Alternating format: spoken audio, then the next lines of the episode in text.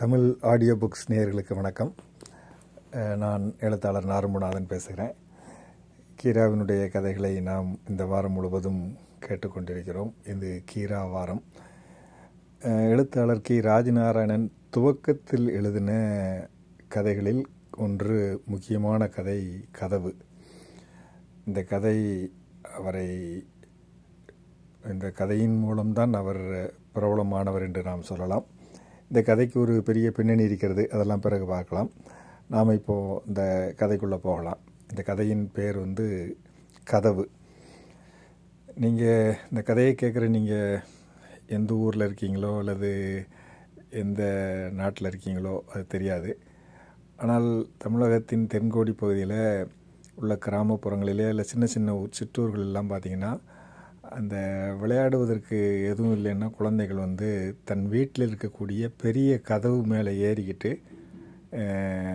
ஆடி விளையாடுவாங்க. அதாவது அந்த கதவையே ஒரு பஸ்ஸாக பாவித்து கொண்டு நாலு பேர் தள்ளுவாங்க, நாலு பேர் அந்த கதவு மேலே ஏறிக்கிடுவாங்க. அதுவும் நல்ல ஒரு தேக்கு மரத்தில் உறுதியான ஒரு ஒற்றை கதவில் குழந்தைகள் ஏறி விளையாடும். இது நீங்கள் விளையாடிருக்கீங்களா என்னென்னு எனக்கு தெரியலை. அப்படி ஒரு விளையாட்டு கிராமப்புறங்களிலும் உண்டு. அதை மையமாக வைத்து எழுதப்பட்ட கதை இது. அப்படியான ஒரு சின்ன கிராமத்திலே குழந்தைகள் வந்து கதவை ஆட்டி விளையாண்டுட்ருக்காங்க. அதில் வந்து எல்லோரும் டிக்கெட் வாங்கிக்காங்க டிக்கெட் வாங்கிக்காங்க அப்படின்னு சீனிவாசன், அவன் ஒரு சின்ன பையன், அவன் சொல்கிறான். மற்ற சின்ன பசங்கள்லாம் எல்லாம் சேர்ந்து எனக்கு ஒரு டிக்கெட் கொடுங்க எனக்கு ஒரு டிக்கெட் கொடுங்க. ஏல இடிக்காதில்ல, இப்படி ஏன் இடிச்சிட்ருக்க, இப்படி இல்லை இடிச்சிட்டு இருந்தேன் நான் ஒன்று விளையாட்டுக்கு வரமாட்டேன். சரி சரி இடிக்கலை இடிக்கலை சரி எல்லோரும் டிக்கெட் வாங்கிக்காங்க. வரிசையாக பிள்ளைங்கள்லாம் டிக்கெட் வாங்குது. டிக்கெட் வாங்கின பிள்ளைங்கள்லாம் அந்த கதவு மேலே ஏறி நின்றுக்கிறாங்க. இன்னொரு டிக்கெட் எடுக்காத ஒரு நாலு பிள்ளைங்கள் வந்து, அதில் வந்து லட்சுமி ஒருத்தி. லட்சுமி வந்து சீனிவாசனோட அக்கா, அந்த வீட்டுக்கு அந்த வீட்டில் உள்ளவ. அவள் வந்து அவங்க மற்ற எல்லோரும் சேர்ந்து இந்த கதவை ஆட்டுறாங்க. கதவை ஆட்டினோடனே பஸ்ஸு போக ஆரம்பிச்சிருச்சு. முன்னையும் பின்னையும் போகுது, எல்லோரும் கைதெடுத்துட்டாங்க. சரி சரி திருநெல்வேலி யாரெல்லாம் டிக்கெட் திருநெல்வேலி எடுத்தாங்க, திருநெல்வேலியில் சொன்ன டிக்கெட் எடுத்தவங்களாம் இறங்குங்க அப்படின்னு சொன்னோடனே குழந்தைகள் இறங்குது. இப்போ இறங்கின பிள்ளைகள்லாம் கதவை ஆட்ட ஆரம்பிக்குது. கதவை ஆட்டின பிள்ளைகள்லாம் மறுபடியும் டிக்கெட் எடுத்துகிட்டு அந்த கதவில் ஏறிக்கிறாங்க. இது குழந்தைகளுக்கான ஒரு விளையாட்டு. இந்த வீட்டில் பார்த்திங்கன்னா, இந்த வீடு ஒரு காலத்தில் வசதியாக இருந்தவங்களுடைய வீடு தான். இன்றைக்கி அவங்க நொடிச்சு போயிட்டாங்க. ஒரு கார வீடு, வசதியாக வாழ்ந்தவங்க தான். இந்த வீட்டில் ரெண்டு பெண் குழந்தைகள். மூத்தவ தான் லட்சுமி, அவளுக்கு எட்டு வயசு. இன்னொன்று பெண் குழந்தை, கை குழந்தை, உள்ள தொட்டில் தூங்கிட்டுருக்கு. ஆம்பளை பையன் சீனிவாசன். இந்த இவங்க அப்பா வந்து ஒரு காலத்தில் விவசாயியாக இருந்தவர் தான். இப்போ அவருக்கு இங்கே மழை தண்ணி இல்லாமல் பஞ்சம் பிழைக்கிறதுக்காக மணிமுத்தார் பக்கம் கூலி வேலை செய்ய போயிட்டார். அவங்க அம்மா வந்து காட்டு வேலைக்காக, சொல்லி பொறுக்கிறதுக்காக காட்டு வேலைக்கு போயிடுச்சு. இவங்க ரெண்டு பேரும் தான் அந்த பிள்ளைய, கை குழந்தைய, தொட்டில் குழந்தைய பார்த்துக்கிட்டு அம்மா வர்ற வரைக்கும் பார்த்துட்ருப்பாங்க. அப்படி இருக்குது. ஒரு நாள் இந்த லட்சுமி வெளியே போயிட்டு வரும்போது ரோட்டில் ஒரு தீப்பெட்டி படத்தை பார்க்குறான். தீப்பெட்டி படத்தை பார்த்தவொடனே, அது ஒரு நாய் படம், அதை பார்த்தவொடனே அவளுக்கு ரொம்ப பிடிச்சி போகுது. அந்த தீப்பெட்டி படத்தை எடுத்து இப்படி கொஞ்சம் அழுக்காக இருக்க மாதிரி இருக்குது, தன்னுடைய பாவடை வச்சு லேசாக துடைக்க துடைச்சோடனே அழுக்கு முழுசும் நல்ல படம் முழுக்க படந்துருச்சு. ஆனால் அவளுக்கு திருப்தி, அழுக்கு பூரா போயிடுச்சின்னு அந்த படத்தை தூக்கிட்டு வேகமாக வீட்டுக்குள்ளே ஓடிறான். வாசலில் சீனிவாசன் முன்னே உட்காந்துட்ருக்கான். ஏய் தம்பி, இப்போ நான் என்ன கொண்டு வந்திருக்கேன்னு சொல்லு பார்ப்போம் அப்படின்னு மறைச்சிட்டு கேட்கா. எனக்கு ஒன்றும் தெரியாது, நீ சொல்ல நான் என்ன வச்சுருக்கேன்னு சொல்லேன் பார்ப்போம். எனக்கு தான் தெரியாத, நீயே சொல்லு. கொஞ்சம் தள்ளி போய் நின்றுக்கிட்டு லட்சுமி இந்த படத்தை, தீப்பிடி படத்தை தூக்கி காட்டுறா. ஐ அக்கா என்னதுக்கா காட்டேன், நல்லா இருக்கே தீப்பிடி படம். ஆமாம் நாய் படம், ஆமாம் நல்லா இருக்கா, ஒரு தடவை கூட நான் ஒரு தடவை பார்த்துட்டு தரேன் ப்ளீஸ் ப்ளீஸ் ப்ளீஸ்க்கா அப்படிங்க. ம் அஸ்கு நான் அதை காட்டலாம் மாட்டேன், நான் வரும்போது ரோட்டில் கிடந்தது இல்லைங்க. அப்படியா, ஒரு தடவை பார்த்துட்டு தரேங்க்கா. சரி நான் உனக்கு தரேன், நீ உள்ளே போய் கமஞ்சோறு எடுத்துகிட்டு வா, அதை எடுத்து இந்த பருக்கையை தடவி நம்ம கதவுல ஒட்டுவோன்னே அப்படிங்க. உடனே உள்ள ஓடி போய் கமஞ்சோறு எடுத்துகிட்டு வரேன். அதை பருக்கையை எடுத்து அந்த கதவு மேலே அந்த தீப்பெட்டி படத்தை ஓட்டுறாங்க. அது அழகாக அந்த கதவுல அம்சமாக அந்த நாய் படம் ஒட்டியிருக்கு. இந்த தென்பகுதியிலலாம் பார்த்திங்கன்னா தீப்பெட்டி தொழிற்சாலைகள் அதிகம். இங்கே பூரா பார்த்திங்கன்னா இந்த தீப்பெட்டி லேபிள்னு சொல்லுவாங்க. நீங்கள் தீப்பெட்டியில் வந்து மேலே ஒரு படம் ஒட்டியிருக்கும் பார்த்துருப்பீங்க. ஏர் உழவன், ரோஜாப்பூ, பிறகு ஒரு கிசான், அப்புறம் இப்படியான சில விதவிதமான பச்சை கிளிகள், பொன்னுண்டு, இப்படி நிறைய அந்த பிராண்டு நேமில் நிறைய தீப்பெட்டி படங்கள் அடிப்பாங்க. அது ஏதோ ஒரு வகையில் வெளியே வரும் சில ஆட்கள் மூலமாக. அந்த லேபிள்கள் உதிரியாக கிடைக்கும். அதை சேகரித்து இப்போ நம்ம பணம் சே ரூபா நோட்டை சேகரிக்கிற மாதிரி அல்லது மற்ற படங்கள் சேகரிக்கிற மாதிரி ஸ்டாம்ப் கலெக்ஷன் பண்ணுற மாதிரி அந்த தீப்பெட்டி படங்களை சேகரிப்பது இங்குள்ள குழந்தைகளுடைய பொழுதுபோக்கு. அப்படி ஒரு படம் தான் கீழே கிடந்தது. அதை தான் இவங்க ரெண்டு பேரும் எடுத்து ஒட்டியிருக்காங்க. உடனே ஒட்டிகிட்டு இருக்கும்போதே பிள்ளைகள்லாம் வருது, ஏய் தீப்பெட்டி படம் புதுசாக இருக்குது, நாய் படம் நல்லா இருக்கேன்னு பிள்ளைகள்லாம் சந்தோஷமாக சொல்ல லட்சுமிக்கு ரொம்ப சந்தோஷம் தாங்க முடியல. நம்ம எடுத்துகிட்டு வந்த பிள்ளைகள் ப படத்தை பிள்ளைங்கள்லாம் ரசிக்காங்க. சரி சரி கதைவாட்ட ஆரம்பம், எல்லோரும் டிக்கெட் எடுங்க, திருநெல்வேலிக்கு டிக்கெட் எடுங்க, கைத்தாருக்கு டிக்கெட் எடுங்கன்னு சொல்லி பிள்ளைங்கள்லாம் கதவுல ஏறி உட்காருங்க. கதைவாட்ட முன்னையும் பண்ணியும் போகுது.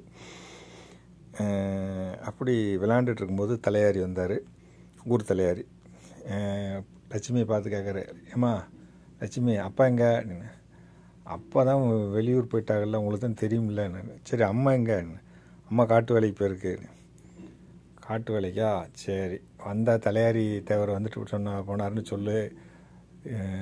தீர்வை கட்டணுமா, இந்த வருஷம் தீர்வை கட்டலை ஞாபகப்படுத்தினேன்னு சொல்லு என்ன அப்படின்னு சொல்லிட்டு அந்த தலையாரி போகிறார். மறுநாள் பார்த்திங்கன்னா லட்சுமியோட அம்மா வீட்டில் இருக்கும்போதே அதே தலையாரி வராரு. ஏம்மா தீர்வு கட்டலையம்மா அப்படிங்கிறாரு. ஐயா உங்களுக்கு தெரியாதா, அவர் இப்போ கூலி வேலைக்கு போய் ஆறு மாதம் ஆச்சு, ஒரு தகவலையும் காணும், மூணு வருஷமாக மழை தண்ணி இல்லை, உங்களுக்கு தெரியாது ஒன்றும் இல்லை. இந்த நான் போய் காட்டு வேலைக்கு போய் வேலை பார்த்துட்டு வந்து பிள்ளைகளுக்கு என்னத்தையோ அரைக்க வைத்து கஞ்சி ஊற்றுறதே பெரும்பாடாக இருக்குது, இதில் நீங்கள் வேறு வந்து தீர்வை கட்டலையா தீர்வை கட்டலா இருக்கான்னு சொல்லிக்கிங்க, உங்களுக்கே நியாயமாக இருக்கா சொல்லுங்கள் அப்படின்னு அந்த அம்மா சொல்ல ஆரம்பித்தார். தலையாரிக்கு இதை மாதிரி நிறைய வசனம் கேட்டிருக்காரு, இது அவரெல்லாம் ஒன்றும் மசியவே இல்லை. அதெல்லாம் தெரியாதுமா, எப்படியும் இந்த வருஷத்துக்கான தேர்வு இன்னும் ரெண்டு மூணு நாளில் கட்டிருங்க, அவ்வளோதான், சொல்ல வேண்டியது எங்கள் இடமா நான் சொல்லிட்டேன் அப்படின்ட்டு போயிட்டார். அந்த அம்மா முடிஞ்சிருச்சு. அதுக்கடுத்து ஒரு ரெண்டு மூணு நாள் கழித்து பிள்ளைகள் கதவா பக்கத்தில் வீட்டில் உட்காந்து பிள்ளைகளாக உட்காந்து விளையாடிட்டு இருக்கும்போது தலையாரி வந்து நாலு பேரோடு வந்தார். வந்த உடனே வீட்டு கதவை அசைச்சு எடுக்க ஆரம்பித்தாங்க. தூக்க முடியாமல் தூக்குறாங்க, அங்கிட்டு இங்கிட்டும் நகட்டி தூக்குறாங்க. பிள்ளைகளுக்கு ஒன்றும் புரியல என்ன செய்கிறாங்கன்னு பார்த்தா அந்த கதவை கலட்டிட்டாங்க. தலையாரியும் ஒரு கை பிடிச்சி, அவ்வளோ வெயிட்டு, பெரிய தேக்கு மரமாக இருக்கும்னு நினைக்கிறேன், நல்லா கதவையே கழட்டிட்டாங்க. வீட்டு வாசலில் இருக்க கதவை கழட்டிட்டாங்க. கழட்டிட்டு தூக்கிட்டு நடக்க ஆரம்பித்தாங்க. தலையாரி முன்னால் போகிறாரு, இந்த நாலு ஆளுகள் தூக்கிட்டு போகிறாங்க. சின்ன பிள்ளைகளுக்கு இது என்னன்னு தெரியல, இது ஏதோ ஒரு ஊர்வலம் போல இருக்குதுன்னு நினச்சிட்டு ஒரு பையன் வந்து நாதஸ்வரம் வாசிக்க மாதிரி டண்டா டண்டா டண்டா டண்டா அப்படின்னு வாசிச்சுட்டு இருக்கேன். இன்னொருத்தன் பி பி பி வீன்னு ஒருத்தன் நாதஸ்வரம் வாசிக்க மாதிரி வரான். இன்னொரு பையன் ஜிங்சா ஜிங்சான்னு ஒரு தாளம் போடுற மாதிரி பசங்க வந்து அதுக்கு ஊர்வலம் போகிற மாதிரி போயிட்டுருக்காங்க. சீனிவாசனும் சேர்ந்து போயிட்டுருக்காங்க. அவனுக்கு ஒன்றும் புரியல. தலையாரிக்கு கோவம், ஏல முதியலா சவுத்து முதியலா ஓடுங்க அப்படின்னு விரட்டுதார். பிறகு ல வீட்டுக்கு லட்ச சீனிவாசன் திரும்பி வரான். லட்சுமி மட்டும் வாசலில் உட்காந்து அழுதுட்டுருக்கா. பிள்ளைங்களுக்கெல்லாம் என்ன செய்யணும்னு தெரியல. அவங்களும் பக்கத்துலேயே உட்காந்து லட்சுமியே பார்த்தாங்க. சீனிவாசனுக்கும் அக்காவை பார்த்து ஒரே அழுகையாக வந்தது. கொஞ்சம் நேரத்தில் ஒவ்வொரு பிள்ளையாக இருந்துச்சு, வீட்டுக்கு போயிடுச்சு. இப்போ சீனிவாசனும் லட்சுமி மட்டும்தான் இருக்காங்க. சாயந்தரம் அதுக்கிடையில் இப்போ குழந்தை அழுகிற சத்தம் கேட்டு உள்ள லட்சுமி ஓடினான். இவனும் பின்னாலே போனான். தொட்டில் படுத்திருக்க குழந்தைய தொட்டு பார்க்காங்க, ஒரே காய்ச்சல், அனலாக அடிக்கி, தம் தங்கச்சிக்கு காய்ச்சல் அடிக்கி அப்படின்னாச்சின்னு லட்சுமி. ஆமாக்கா என்ன காய்ச்சல் அப்படின்னு சொல்லிகிட்ருக்கான். சாயந்தரம் ஆயிடுச்சு. அவங்க அம்மா சுள்ளிகளோட புற வந்திருக்கா. கீழே போட்டுட்டு உள்ளே வந்து குழந்தைய வாங்கிக்கிறா. அவளை அங்கே சுள்ளி பிறக்கும்போது தேல் கடிச்சு போய் கையெல்லாம் வீங்கி போயிருக்கு, முகமெல்லாம் ஒரு மாதிரி சினந்து போய் கிடக்கு. உட்கார்ந்து தான் தாமதம் லட்சுமி தலையாரி வந்து கதவை தூக்கிட்டு போன சமாச்சாரத்தை சொன்ன உடனே அந்த அம்மாவுக்கு என்ன பண்ணனே தெரில. ரெங்கம்மாவுக்கு மூச்சே நின்ற மாதிரி போயிடுச்சு. உடம்பெல்லாம் நடுங்க ஆரம்பிச்சிருச்சு. என்னது கதவை தூக்கிட்டு போயிட்டாங்களா, சண்டால பாவிகளா இப்படி பண்ணி தொலைச்சிட்டாங்களே, நான் என்ன பண்ணுவேன் அப்படின்னு அவளுக்கு என்ன பார்த்தா தாயே நான் அலற ஆரம்பிச்சிட்டா. குழந்தை ஒரு பக்கம் காய்ச்சல் அடிக்கி என்ன பண்ணேன்னு தெரியலையேன்னு அவள் பிள்ளைகளை கட்டி பிடிச்சிட்டு அழுதா. பிள்ளைகளும் சேர்ந்து அழுது. ராத்திரி வந்தான்னா ஒரே குளிர் அடிக்குது. கார்த்திகை மாத குளிர் வாடை அப்படி விஷக்காற்று மாதிரி அடிச்சுக்கிட்டு இருக்கு. கை குழந்தைக்கு ஒவ்வொரு நாளும் மோசமாகிட்டே வருது, காய்ச்சல் கூடிக்கிட்டே போகுது. எங்கே டாக்டர்கிட்ட போய் காட்ட ஒன்றும் முடியலை. இப்படியே போய் ஒரு நாள் இந்த குழந்தை செத்தும் போச்சு. அவ்வளோதான். அந்த அம்மா ரங்கம்மாவுக்கு என்ன செய்யனே தெரியல. பிள்ளைகளுக்காக தான் உயிர் வாழ்ந்துட்டுருக்கா. வீட்டுக்காரர்கிட்டருந்து ஒரு கடுதாசியும் இல்லை, ஒன்றும் காணும். ஒரு நாள் சீனிவாசன் பள்ளிக்கூடம் போயிட்டு வரும்போது ஒரு தீப்பெட்டி போடா இருக்குது, அதை எடுத்துகிட்டு ஓடிறான். ஏக்கா ஏக்கா எனக்கு வயிறு பசிக்கு கஞ்சி ஊற்று அப்படின்ட்டு ஓடிறான். அக்கா அவள் உட்காந்துருந்த அக்கா லட்சுமி கஞ்சி இல்லைடா தம்பி அப்படிங்க. என்னது கஞ்சி இல்லையா? காலையில் நீ காய்ச்சும் போது நான் பார்த்தேனே அப்படிங்க. நான் காய்ச்சி தான் வச்சேன், கதவு திறந்து கிடந்ததா நாய் வந்து சட்டி பானையெல்லாம் உருட்டி குடிச்சிட்டு போயிடுச்சு அப்படிங்க.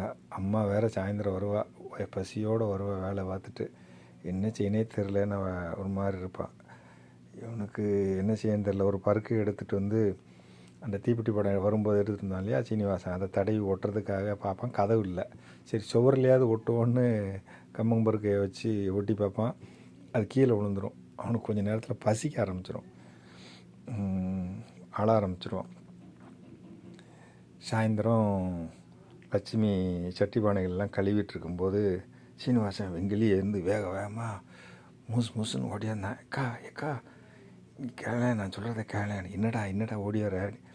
நம்ம பள்ளிக்கூடத்து பக்கம் ஒரு சாவடி இருக்குல்ல, அந்த அதுக்கு பின்பக்கத்தில் ஒரு சாவடி இருக்குல்ல, அந்த சாவடியோட பின்பக்கத்தில் நம்ம வீட்டு கதவை சாத்தி வச்சுருக்காங்க அப்படின்னா. என்னது நம்ம வீட்டு கதவா? ஆமாம் நம்ம வீட்டு கதவு, நீ வாயேன் அப்படின்னு சொன்ன உடனே அவள் கையை பிடிச்சிட்டு ரெண்டு பேரும் ஓடுதாங்க, தட தட தடன்னு ஓடுதாங்க. அங்கே போனால் அவங்க வீட்டு கதவு அங்கே சுவரில் சாய்ச்சிருக்கு. தன்னுடைய நண்பனை பார்க்குறத மாதிரி தூரத்துலேருந்து பார்த்தோன்னே அவங்களுக்கு தெரிஞ்சிருச்சு இது நம்ம வீட்டு கதவு அப்படின்னு. உடனே அவளுக்கு வந்து வேகமாக கிட்ட போய் அப்படி பாவடையை வச்சு துடைக்க, அந்த கரையானாக ஒட்டியிருக்கு அதெல்லாம் துடைச்சி விட்டுட்டு அப்படி கதவை கட்டி பிடிக்க. அவளுக்கு அலனும் போல் இருக்குது. கதவை மட்டும் அப்படி நல்லா ரெண்டு பேரும் சேர்ந்து இறுக்கமாக பழமாக கட்டி பிடிச்சிக்கிறாங்க. ஒரு நண்பனை பிடிச்சிக்கிற மாதிரி தன்னுடைய வீட்டு கதவை ரெண்டு பேரும் இறுக பற்றி கொள்கிறாங்க. அவ்வளோதான் கதை. இந்த ஆளும் அதிகார வர்க்கம் வந்து எப்படி ஒரு வரி என்ற பெயரில் வாங்கிட்டு போய் இப்படிலாம் பண்ணுறாங்கங்கிறத அருமையாக சொல்லக்கூடிய கதை கதவு கதையை நீங்கள் நிச்சயமாக படிக்க வேண்டும் என்று இந்த நேரத்திலே உங்களிடம் கேட்டுக்கொள்கிறேன்.